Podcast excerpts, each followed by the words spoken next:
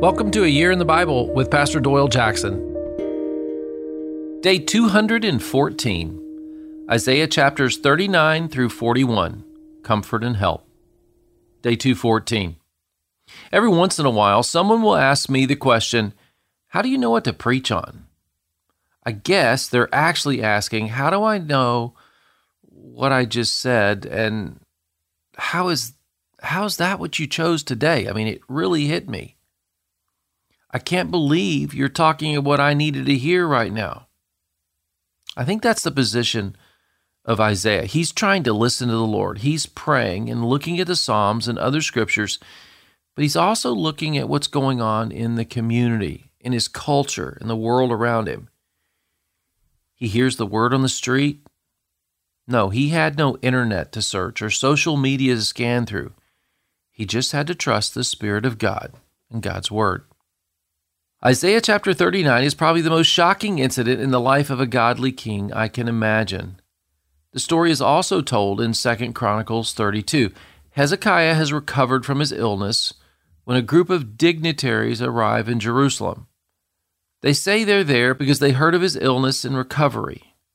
Now, we don't know if they heard that God performed a miracle but we know he is recovered. Like someone who knows they got a second chance on life. They walked away from a fatal car crash. Hezekiah is happy. It's in this state he shows these guests, quote, his entire armory and everything found in his treasuries. Verse 2 of chapter 39. I mean, that would be like posting your net worth online with your bank password. Maybe that would be like sending your children to school without meeting the teachers or bus driver. Yeah, we make these kinds of mistakes in our world, don't we? We trust the ungodly to treat us with the respect that we have as God's children for one another. But that is not healthy or realistic, is it? I'm not trying to make you afraid, but challenge you like Isaiah did Hezekiah. Listen, Isaiah 39 3. Then Isaiah the prophet went to King Hezekiah and asked, What did those men say, and where did they come from? From a distant land, Hezekiah replied. They came to me from Babylon. So let me ask you this question Who has access to your heart? Hezekiah thought this was just a personal matter. No, it was not.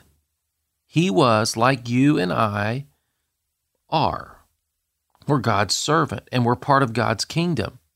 His error left a breach that future generations would bear.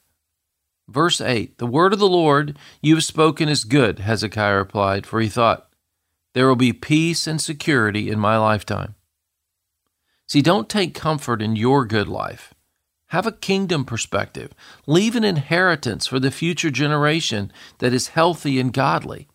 That's why you and I need to become intercessors for our children and grandchildren and our nation in the future. Isaiah 40 and 41 are true words of comfort and help. God is going to watch over his people. Listen to verse 2. Her sin has been paid for. Verse 41 9, I have chosen you and not rejected you. There's hope despite the mistakes, but realize God is our only comfort and help. Let's pray.